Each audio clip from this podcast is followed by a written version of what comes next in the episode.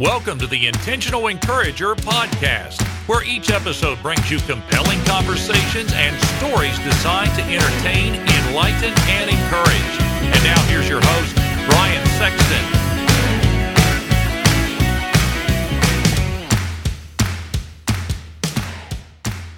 And welcome into the Intentional Encourager podcast. I'm your host, Brian Sexton. Thank you so much for joining us again today.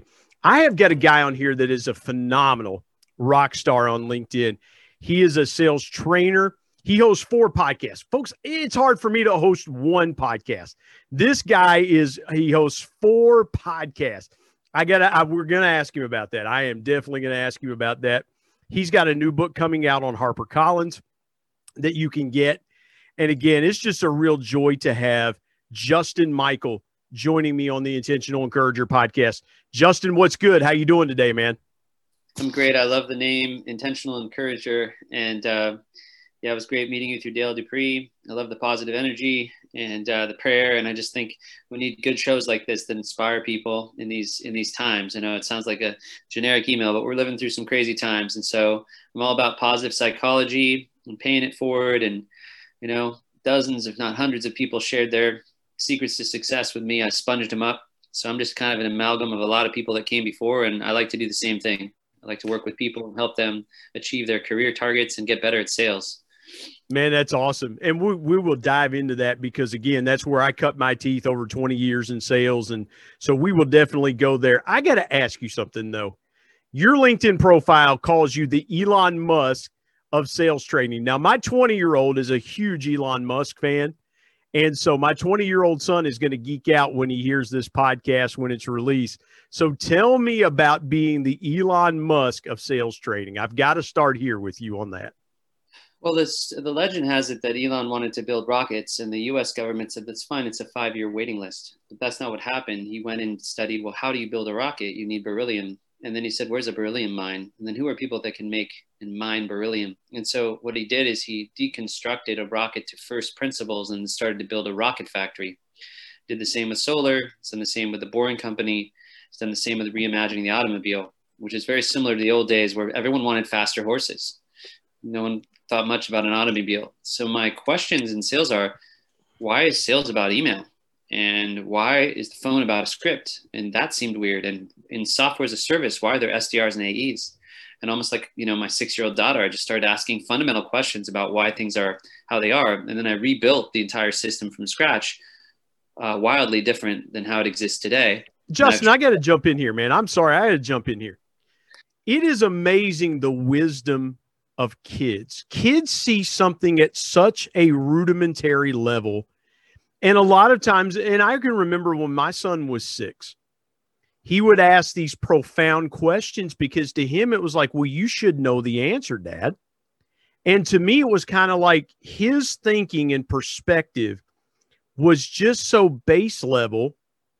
And it's almost like, well, why didn't I think of that? I, I, I got to ask you, what was the one thing that surprised you when you were talking to your six-year-old about this? And she was saying, well, Dad, it's it, it's like this. I, I'm sure you had to have an aha or a V eight moment when you talked to her and you said, how do you understand this? Yeah, so I'm not sure if she helped me actually crack sales directly, but definitely her outlook on the world is is very pure. And there's a lot of curiosity, right? Like one of these questions that little kids ask is like, why is there war? Or why is it, you know, why is, you know, some basic things. And then as adults, we sort of become the muggles on, um, you know, Harry Potter. And we go, oh, well, we're going to just deal with war, right? That's fine. But like, the kid yeah. is right. The kid is right. You know, like we shouldn't live in a world of war, you know? And so it's just that basic way of looking at stuff that's dead broken and then asking, you know, you start looking at email campaigns. Well, this is great. The team sent five thousand emails and got two meetings, five thousand emails and got two meetings. Uh, Oh yeah, I was able to make one hundred cold calls a day and book two meetings. So you contacted five hundred people and got two meetings. I mean, stop the insanity, the volumes with all the automation. It's just outrageous. So I wanted to study the brain and neuroscience and figure out some techniques that be, might be more aligned. Maybe there's something missing in email. Maybe the way everyone in sales sends email is off. And maybe there's something about the way we all make a cold call that is not working. as well as it should. So that's kind of where it started for me. And that's why I really relate to Elon Musk and the way he's broken down some of these systems that have always been done a certain way. I also love Buckminster Fuller, who talks about, you know, don't fight the prevailing model, build a new model to displace the old ones. And essentially my emails are very short. They look like text messages. So a short text message email takes three seconds to process if it's one sentence or two sentences long, one word subject line, uh, versus three paragraphs, which takes thirteen seconds. If you put a visual in an email, it's processed at sixty thousand times faster. Um, there's all sorts of things going on linguistically with what the words represent and the meta of what it insinuates and the emotion of what the words are. So getting away from templates and looking more at meta frameworks or heuristics, which is a coding term, and it just means the next level of what the linguistics represent. Mm-hmm. Then I ported that over to cold calling after having tremendous results. And uh, I found that everybody was using the same cold call script, the reason for my call. And I decided to open the call with a question and create call frameworks where the prospect talks ninety-five percent of the time, which create, creates elaborate amounts of trust rapidly. Yeah. And then I pitch later in the framework, which has never been done. So that, that you're doing a prospecting call and you're not actually pitching or identify while you're calling to like a minute in or two minutes in. It's just never been done. And so, you know, email is visual and phone is tone or power shifts. And that's just a statement that is radical. And in twenty years of software, um, maybe others have figured it out, but it's never been codified. So I created a group called the Salesborgs, Seller and Cyborg, and I train over a thousand people, and I give all this stuff away for free. It's open source. And I mean, testimonials roll in at a speed. Uh, it's just blips and bleeps twenty-four seven. I'm getting testimonials from everyone using the system, and you can get it yourself. salesborgs dot A I, just put in your email and all the free guides are there. That's what I got. Well, and Justin, here's the thing too. I love what you said about Elon Musk, because at the core of this thing, it's about really stripping down all the excess that's there. Elon Musk said, there is, there has got, you tell me I can't build a rocket. I'm going to prove to you that I can. You tell me I can't build a high performance electric car. I'm going to show you that I can. And I saw something the other day. Elon Musk said, I'm going to step out. I'm going to step away from Twitter and social media for a while because I can't. It's the way the mind, it's the way his mind works, in the fact that he doesn't have to do what you tell him he has to do. He does what he feels like and his convictions tell him he needs to do. And then he goes all in on that process. I love what you said about redefining, because what I heard you say was redefining connection. In other words, the old ways were, hello, Mister and Missus Smith, I'm calling you because. What you're really doing is you're connecting with that prospect and you're saying, tell me what's important to you through a question, and you do all the talking, I'll do all the listening, and you'll tell me more in three or four minutes then I could ever ask you fifty questions to get the same volume of information. I love that. And, I, and I've said that, and I said that in my book, People Buy From People. People buy connection before they ever make a transaction. And so what you're doing is you're just allowing that prospect to connect to you themselves instead of forcing that connection forward. Yeah, so what's really strange, it's not just about the question, it's what the question is, which I can get into, but... um there's all this stress now on personalization at scale, and I actually believe it's relevance at scale. So I know I'm going to interrupt you because I know who you are as a persona. I know that you run I T at a fintech company, and I have other fintech companies and I T people, and they have these similar challenges. So I know that I, what I'm going to interrupt with you with is a valid reason. It's a challenge you face. What I find is that people who can buy software have power. So I usually say, if they're in charge of I T, I say, well, John, who's in charge of your I T at Acme Corp? This this whole expression of who's in charge of, and they typically say I am, which is very interesting, which is actually the first word of the Bible, Yahweh. It's a yeah.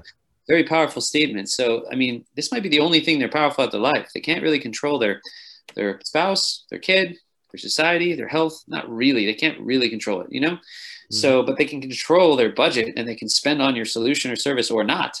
And it reminds them, and they love to tell you elaborately about, you know, yes, I'm in charge. And then you ask them about their current solution. They'll tell you on and on and on about why they bought it or why they didn't buy it and why. And you just listen to them give you an earful about their status quo, and you don't make them wrong. and you don't argue or differentiate or, oh, well, that's why you should use us, or, oh, of course you must have this problem. You just say, well, that's great. You use Beta Corp. They're great. Tell me more. How's that working for you? So I have this really different call framework where it produces active listening and it speeds up the trust, because you're just sitting there and hearing a prospect out about how they currently solve for something. And it's very radical, because they're used to every other seller saying, hey, it's Justin Michael from Justin Michael Consulting. I have great sales techniques. They're better than everyone else's, X, Y, Z.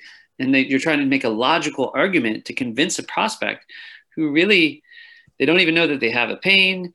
They've already adopted some other way of solving that. And the minute you do that, they're just going to recoil and defend. And that's why you get all the objections and have all the rebuttals. My calls are like, I'm just listening to this person talk and talk and talk and talk. And then suddenly they say, what is it that you do again? And then it shifts to me. Yeah. And then they're kind of driving the sale, and people, you know, they buy with emotion, emotion, and they clear, they uh, buy with emotion, they close on logic. So once they've yeah. actually taken interest, then I can pitch, because they're receptive now to what the pitch is going to be. And so the combination of these hyper short emails with visuals that, that go into the sequencers and this really radical call framework, which is pitched later, has yielded this method, the Justin Michael method. And it just, it creates a scenario where the emails and calls, LinkedIn work, are just converting at a much higher level.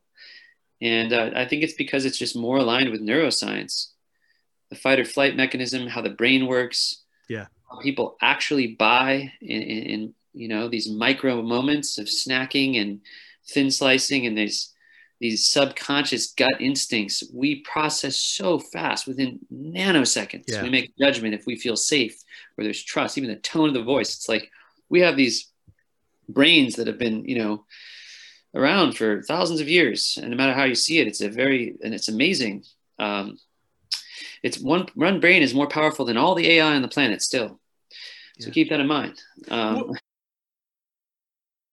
Hey everybody, Brian Sexton here. I want to tell you about our sponsor, S E O National. S E O stands for Search Engine Optimization. Now what's that, you might say? Well, search engine optimization helps you show up higher on search engines in front of paying customers for words that you as a business owner can monetize. What a great concept. S E O National is owned by my good buddy Damon Burton, who's been a guest here on the Intentional Encourager podcast. Not only has Damon and his team worked with businesses of all sizes, from e-commerce startups to N B A teams and Shark Tank featured businesses, but more importantly, Damon and his team are about transparency, trust, and providing lifetime value. So much so that he still has his first customers after opening S E O National fourteen years ago. Let me give you some intentional encouragement and call Damon and his team today at eight five five, seven three six, six two eight five or go to w w w dot s e o national dot com and get a free quote.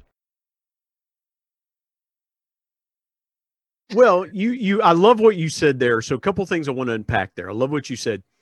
The the first thing that, that I got from that was affirming a person's status quo, because again, you, you know, when, when a person feels like they've made a good buying decision, they do two things. They either tell other people about it, or it gives them some kind of positive uplift. Like, I have done something really good for my company and my well-being and for my career.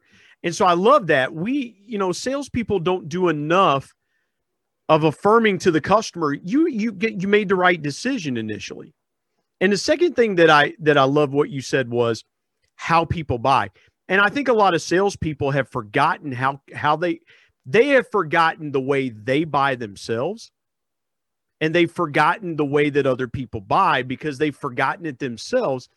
And it's and it's not to your point. I love that. It's not to your point of this is why we're better. It's, hey, listen, I you just told me what you told me in three or four minutes. And I appreciate you sharing with me how you buy. They just shared with you how they buy and what drives them.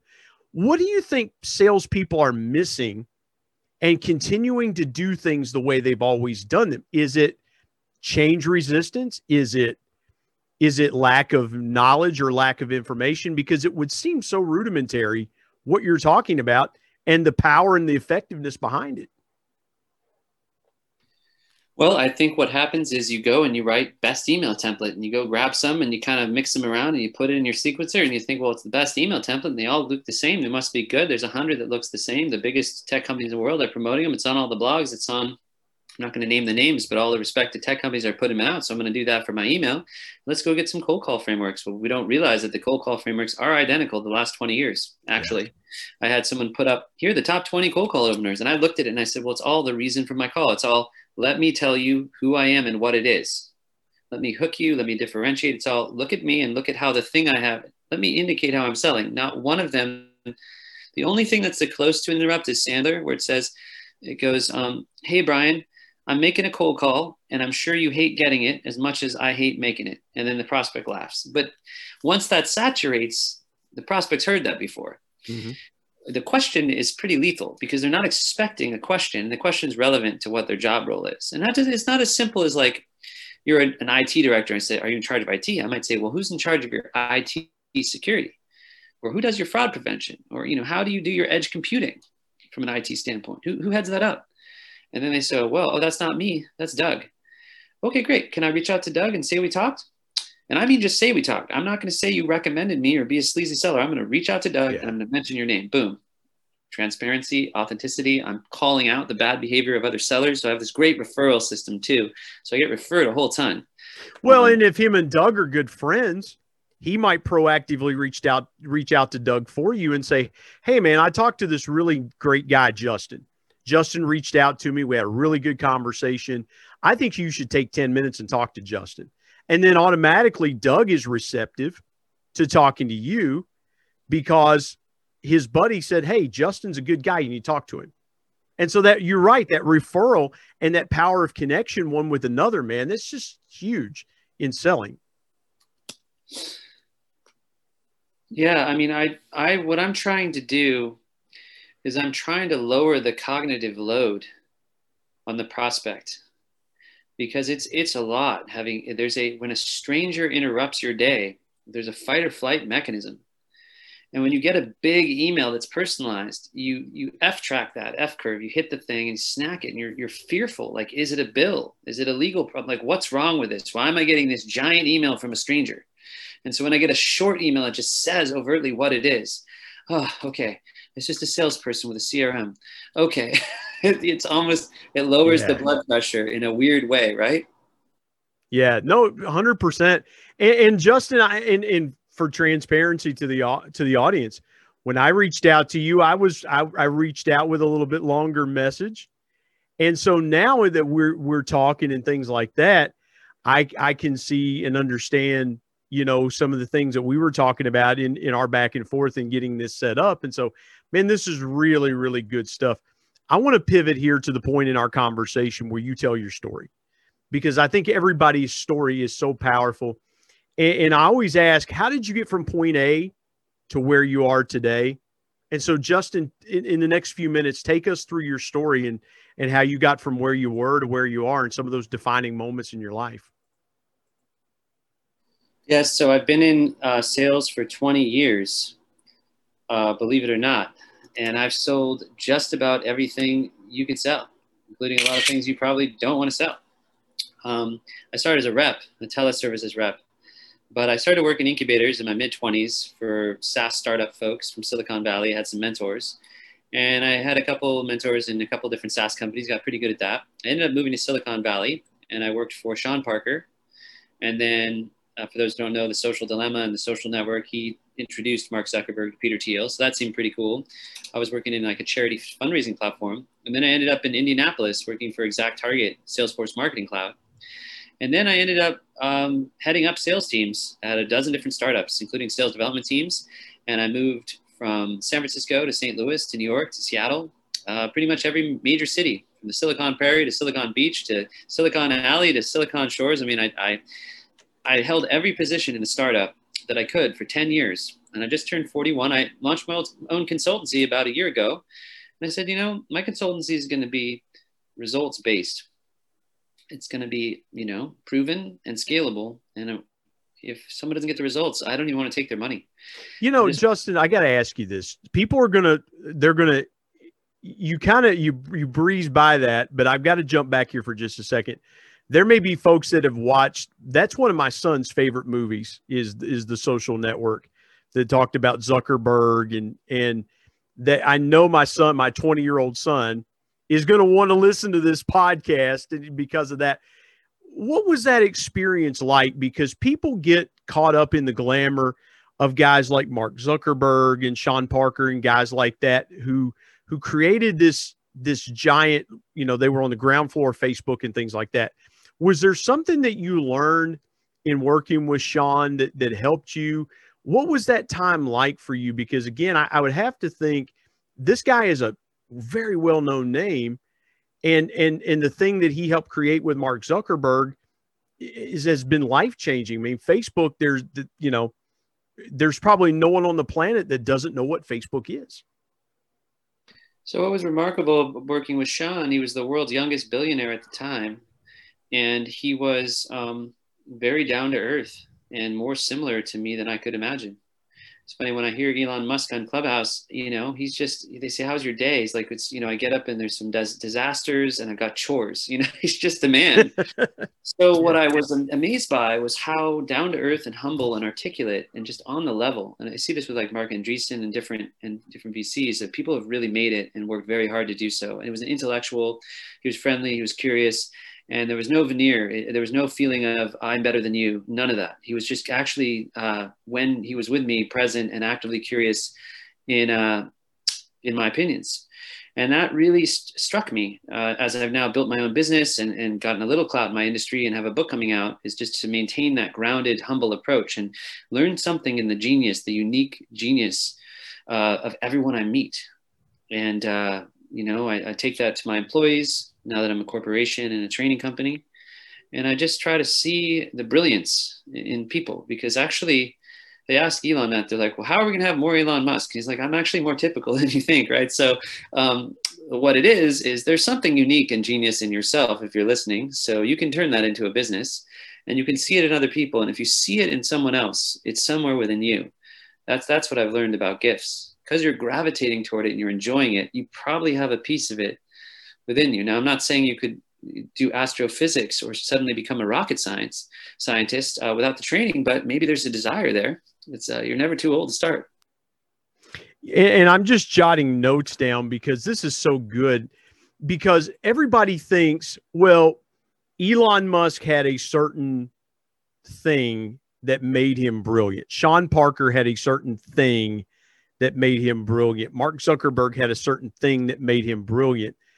It was maybe someone, to your point, Justin, said, there is a gift inside of you that you probably don't realize that you have, but you have it. And they encouraged it and they developed it and they worked with it. As you have been in your own company now and, you, and, and you've, you've thought about, and I can tell just the first five minutes that we talked, you're a, you're a contrarian thinker. You think differently than a lot of people. You understand that you have to think differently than a lot of people do, or else you're just like everybody else. When, when you are encouraging your employees, when you're encouraging someone else, what's the one thing that you look to do first and foremost in giving that encouragement? Well, that's the thing. I really try to play to people's strengths. I mean, there's a lot to say for cross-training out the weaknesses, but I really believe that you take someone and you find what they're gifted at, not necessarily what they're talented at, what they're gifted at, and you just pour kerosene on that and let them take flight. So when I hired a, a G M to the business, I hired a mathematician and an Algebra two teacher because I realized I'd have to teach adults to learn. To really be effective at training, I need to understand pedagogy and the science of teaching. And so this guy, uh, Patrick Joyce, is just brilliant in building curriculums, curricula, my Latin's a little rusty, but he understands how to get change and to walk people through a process that reinforces a learning. And he understands how to take these insane ideas I have and break them down into these chunkable bits that people can digest and learn. Mm-hmm. Because it's one thing to just flash this stuff at people and it's wild looking. But the beauty is when you slow it down and you look what it, what we're doing, it's it's quite simple. And as Da Vinci said, simplicity is the ultimate sophistication. So any uh, system, even the fundamental equation for the speed of light, E equals mc squared, that's a much more radical, difficult physics equation, but it boils down to something quite simple. Even if you think of atomic physics and particles, um, you know, so I just, basically I'm looking at what a human does when they, they open their phone and they look at the screen and see an email. I'm focusing on that nanosecond to figure it out. You have eighteen words to catch them. And most sellers say, hope you're doing well. And so if you just don't ever write, hope you're doing well, you will be better at sales. Hey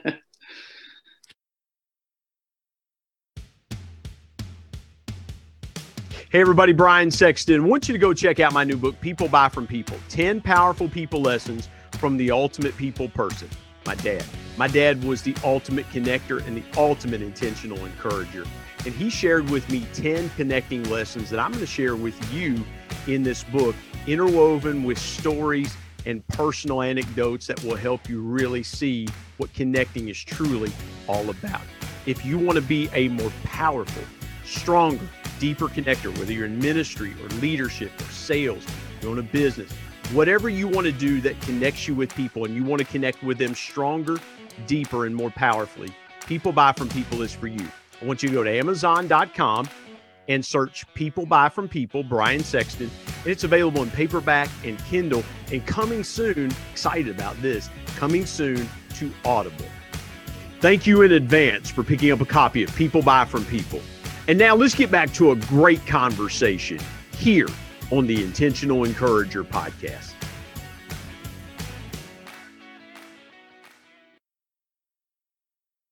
I love that, because that is that has been the, you know, and, and I'll get it back up a second.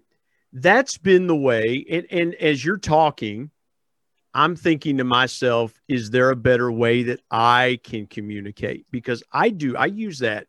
I hope, but I've used it for twenty-five years in reaching out to people. How do you, when you rethink a way that you do something, what's the first thing that enters your mind as you rethink about how you're doing something? Because I, I see you as a person that is constantly iterating. And, and I heard Mark Cuban say one time on Shark Tank, if you're not iterating, you're failing. You're, you're, you're dying, because every great business is constantly iterating. They're moving from one thing to, even if they've got what they feel is the perfect product, what's the next iteration? How do you self iterate? I love these questions. It's such a cool podcast. Um, for me, um, a huge influence for me was Dave Sandler, because David Sandler was basically, the whole theory is whatever you want to do naturally, do the opposite. And I got that from boxing too. Boxing is this sport where you teach your body to like lean into punches and put your hand in this weird place, and you train yourself thousands of times to put it there. Yes. The biggest thing for me is the prevailing things you're doing naturally is what the other thousand people will do. So if you do anything different than the natural flow, you're going to get recognized subconsciously. It's it's like a subliminal message. If everybody's red and you flash blue, whoa, what's that, right? It's like the black yeah. swan. All the swans were white. They didn't realize in Australia it's the identical animal, but it's, it has black feathers. It's bizarre looking. There's nothing else different except, you know, uh, the pigment in its feathers. So I have always looked at the purple cow and Seth Godin and thought like a marketer and a brander to say, well, how can I differentiate, stand out, be different, be contrarian, be the outcast, be the rogue particle? But being rogue is like very Steve Jobs, like here's to the crazy ones, thinking differently, yeah. right? Like he's putting out an iPhone, and Steve Ballmer, who's running Microsoft, goes, hey, Steve, like that's going to fail. No one's ever going to do that. So he's like, okay. Puts it out, like BlackBerry prevails. There are like tents. It's like Star Wars premiere, things the most successful ever, like of all time, right? Like by by miles. yeah, yeah. Well, Jobs embraced Jobs and Jobs embraced his unique, and I talked about that in my book. Is that Jobs said, we need to do something that no one else is doing, because even if it fails, we we've opened up this for, for good, bad, or indifferent. We have opened up a new way of thinking. We we have, if if the iPhone fails, okay, so everybody's going to go back to the way they always communicated before. But if we succeed, we've changed everything. And then, you know, now with FaceTime, they were the first to, to really say, you now can call someone and you can see them. So now we're going to change not only communication, but we're going to change connection. And now we're going to change information. And now, and so, man, I love that you brought up Steve Jobs, because I think he was one of those people that people go, my goodness, he was such a radical thinker. He was in, he was internally encouraged to do the opposite of what everybody else wanted to do. I've got to ask you real quick. You mentioned moving from different places and different to from from from Silicon Valley to Saint Louis to New York to Seattle. Every time that you made a geographical move, what was something that you took away from the place that you were in? Because those are really different places to move to. I got to think that you took something away from every place that you lived. Yes, I I really did. Um, I found that they're basically the heart of darkness for technology really is San Francisco. I always figured out I could probably hit my whole number just in a square block. Um, technology is quite small in New York and and um, in Los Angeles and Chicago and Seattle, a little bigger in Seattle, but it's still quite a small thing. But it's it's really like has a religious fervor in Silicon Valley and the Bay Area. And so, but what I loved about working in those different cities was there's a spin. Like in New York, there's a lot of financial services tech and media tech, and there's a specialty in the realm of how that tech future uh, fuses with the culture of that city. And there's almost an appreciation that it's not sort of the epicenter of where it is, but it's a satellite to, you know, the beating heartbeat of it. So even Washington, D C has some really cool technology. Now we see technology everywhere because the price to do software as a service and garage ventures. But I really just enjoyed that specialization and the cultures of these startup companies. I worked in a lot of WeWorks and a lot of, with a lot of teams that were sort of on the fringe, not, not in the mothership. And it was fun. I worked for LinkedIn in the Empire State Building, which was like a sales headquarters. And that was super cool because the time zone made it really easy to work with Canada and to work uh, multinational deals with Europe. And so I started learning how to do uh, global deals across different countries and states. And that, that was really fun to do the to travel over to Barcelona or go to Toronto and just jump over the, the border there. And so that was really, really fun and fascinating. So yeah, it's always been the people, my colleagues and teammates and the culture, and also just the quality of the customers. And back in those days, we were doing a ton of on-sites. So, you know, I've met with hundreds and hundreds and hundreds of C-level executives um, in the Fortune one thousand. And I learned more from the prospects than I did inside any of the companies. Man, that's awesome. I, I'm jotting that down, learning from the prospects. That That is so good. Justin, I've got two more questions for you. And you've been so gracious with your time in this episode. Take me through the biggest obstacle that you faced in your life, either personally or professionally. What was the lesson you learned from that obstacle? You know, for me, it's it's really about self-doubt. You know, I, I never went to college, and I had a big chip on my shoulder about that. And I, I worked for many startup companies. And what I've learned when I was forty is I'm an amazing consultant. So, you know, I was able to consult one hundred companies, and I launched a business in a year, and I, I built a significant run rate and, and dozens of clients extremely rapidly. I, I mean, at a speed that's probably one of the fastest uh, rates ever, because it's just what I naturally do. I sprint at things. I love to meet with people and see what I can do in the first ninety days. I love to crack a funnel, solve a problem, and, and get a result rapidly. That's just been my niche in a niche. For me, I had that chip on my shoulder, and I probably waited ten years to go into business for myself. I applied to Salesforce and LinkedIn dozens of times, maybe hundreds of times. And I finally got in, and they relaxed the college restriction. But I think I had something to prove and a chip on my shoulder far longer than actually having the skill and ability. Or someone who just had the degree, and it could have been a, a degree in sociology or a degree in art history. But because of the degree, they didn't have that chip. So I would encourage people, if you have a limitation like that, or if you didn't go to college and you're in sales or marketing or running your own business, don't let people judge you or feel that you're somehow less or you have to uh, overcompensate for that. This is a strange career one. I'm sure there's been harder things in my life, like, you know, the death of family members or different things that I've overcome. But this is a self-limiting belief that kept me from earning a certain amount and kept me from going out on my own, kept me from believing that I could be a published author. And as soon as I conquered that, it, it, the success has been unlimited. Like Tony Robbins says, you burn the ships. Right? If you are the product, there's nowhere to hide. So you better believe in yourself, because if you're selling Salesforce, that's great. I believe in it. Everybody loves it. But um, yeah, you know, it's uh, if you're the product, you got to believe in it. Man, that's awesome. Share with the audience your biggest piece of intentional encouragement, because again, you know, somebody may be walking that road and they're saying, but, you know, Justin, I'm in my mid thirties or I'm in my mid forties and I didn't go to college. I just, I've always wanted to do it and I haven't done it, whatever it is that they haven't done. And you've been talking about just, just going out there and doing it. And I, I love, and that's been the theme that I've heard in the last, in the last twenty, thirty minutes that we've been talking is just go do something. So share with the audience your biggest piece of intentional encouragement.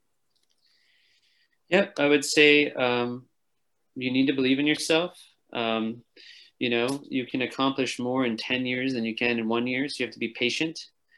And I would just say, you know, bet on yourself, your own self-esteem and your own self-belief. This isn't about narcissism or ego. You know, love yourself and make sure that you, um, you know, that you, that you figured out this internal psychology, this negative self-talk that plagues people. It's a real thing. It appears in your life, whether you think metaphysically or supernaturally, um, it actually starts to become a, a real thing. So the more you can become your own, you can love yourself, the more, the better things can happen around you, right? Sales is the transfer transference of belief. So believing in the product is not enough. People buy you. So you have to get right on the inside and, uh, you know, cultivate a work-life balance. The eighty twenty rule is real. eighty percent of your day is waste. So if you're grinding twenty hours a day, eighty percent of that is waste. You can't, you can't outrun the bear. You can't win this game by outworking everybody. That, that's not possible. So, um, yeah, I would, I would say there's a combination of advice there. Take good care of yourself, love yourself, practice self-care, meditate, balance yourself, exercise, eat right. And don't believe the hype that you just outwork everyone. I did. I gave up a decade of my life and I outworked everyone. And I wasted a lot of time that I could have enjoyed. And I can't necessarily say I got richer, was more successful. I was just obsessive because I had that chip and I thought I had to. But I would have done just as well if I'd have gotten a good night of sleep, you know, maybe lived a little better. And uh, I'm doing that now in my forties. And I'm, you know, you can see I'm, I'm a lot brighter for it. So.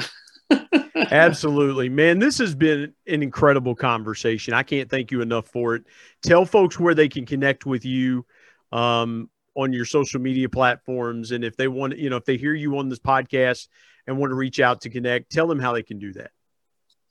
Yeah. So go to salesborgs dot a i, like seller and cyborg, uh, salesborgs dot a i, or just add me, Justin Michael, follow me on LinkedIn, shoot me a message. But if you go put your email in there, you get all my free guides and access to my Discord. Man, that's awesome. Justin, I appreciate your time today. Thank you so much for, for an enlightening conversation here on the Intentional Encourager podcast. Thank you, my friend. Thanks for everything. Have a great one. My thanks, as always, to producer Brian Sexton and technical advisor Matt Means. And the ultimate thanks goes to the Lord Jesus Christ, who provides intentional encouragement every day through His Word. And until next time, remember, everyone, everywhere, any time and any place can be an intention.